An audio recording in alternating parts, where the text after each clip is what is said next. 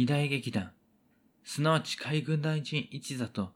宮内大臣一座はその実力と宮廷への働きかけによって許可を与えられ、今まで通り活動を始めることができた。だが一方、それ以外の劇団や劇場はその頃何をしていたのだろうか。劇場を使用しての芝居公演は、それは今や違法行為である。選ばれなかった劇団、名もない役者、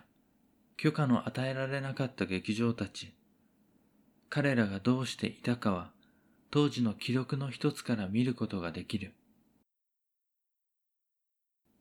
2月9日、王室祝宴事務局長宛にある書簡が送られた。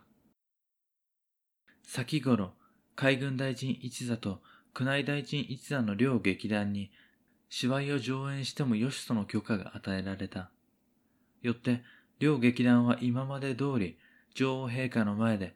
それにふさわしい機会、あるいは観光となった時節に作品を準備し上演することができるわけである。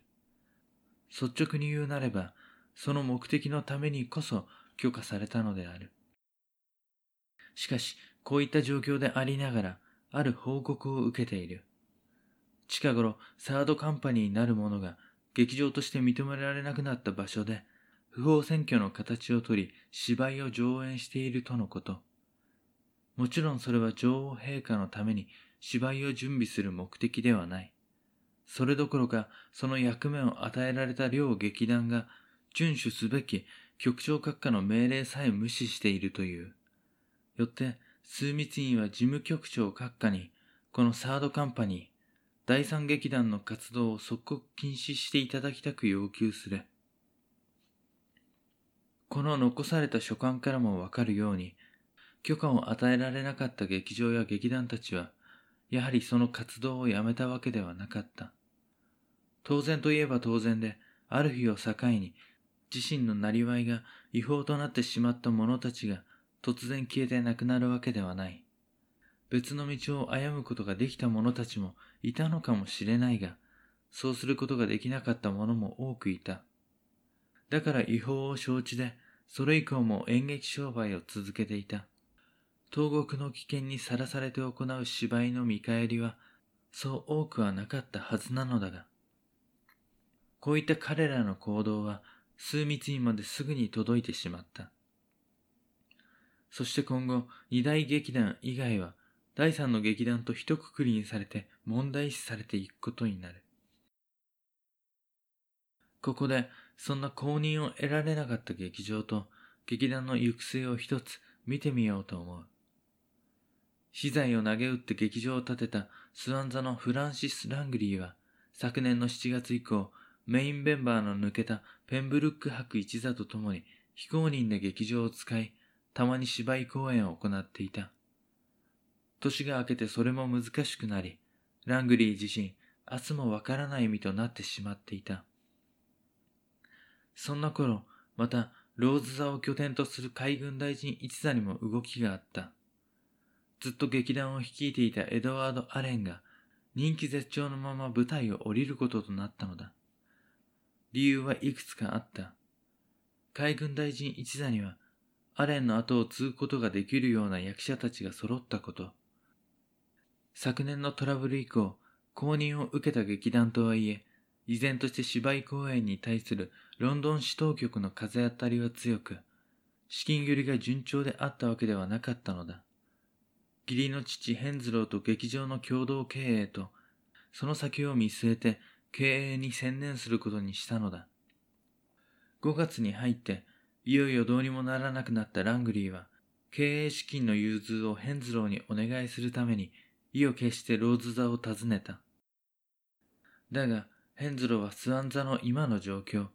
今後の自分たちのことを考え、金を貸すことはなかった。スワン座からはメインメンバーの抜けたペンブルック博一座も離れていった。1598年のこの年以降、スワン座で常設劇団による芝居が公演されたという記録はない。残っているのは劇場ではなく、見せ物小屋として使われていたような記録である。演劇界での成功にかけたフランシス・ラングリー。彼のスワン座、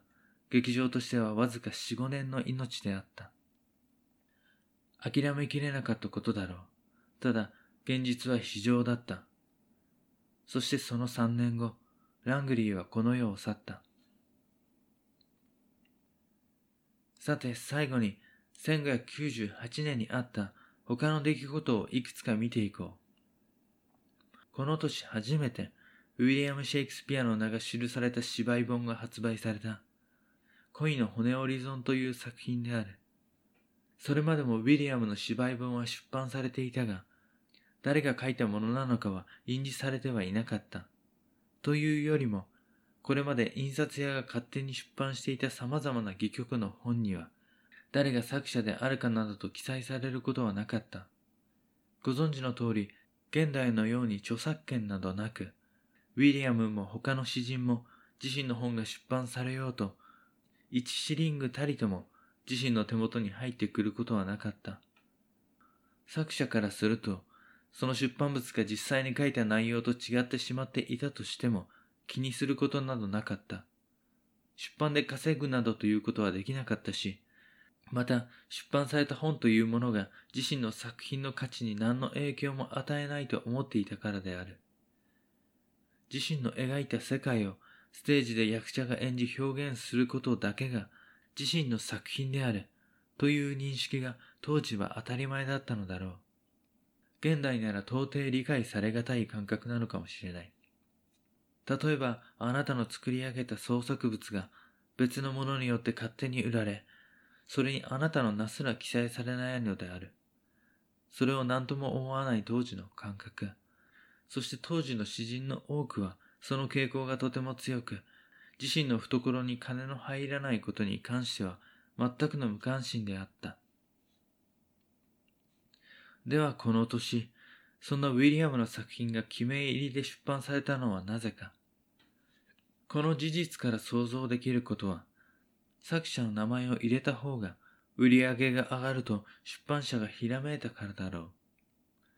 そしてこのことからわかることは、ウィリアム・シェイクスピアの名が一般にも知れ渡るほど有名となっていただろうということである。間違ってもウィリアム・シェイクスピア本人が記名で出版せよなどと申し付けたわけではない。繰り返しになるが、出版したところで作者に金が入るシステムなどなかったのである。1598年当時、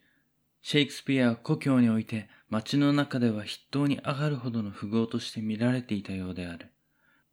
例えば、ウィリアム・シェイクスピア式畜産法の一端が見える記録が彼の地元に残っていた。1598年2月4日、ストラトフォードの穀物と麦芽の調査。シェイクスピアは帰郷した昨年のうちに大量の麦芽を買い自宅の蔵に溜め込んでいた。当時は不作であったので値上がりに乗じて売ろうと買い込んでいたと思われる。そしてまた別の面からこの頃町は財政難であった。この年、シェイクスピアに対し、町はいくつかの方法で資金的に援助を申し出るため計画していたようだった。例えば、町の土地購入を検討していたシェイクスピアに対し、町の持つ10分の1税徴収権を買い取ってもらおうと相談していた記録があるし、またある記録より、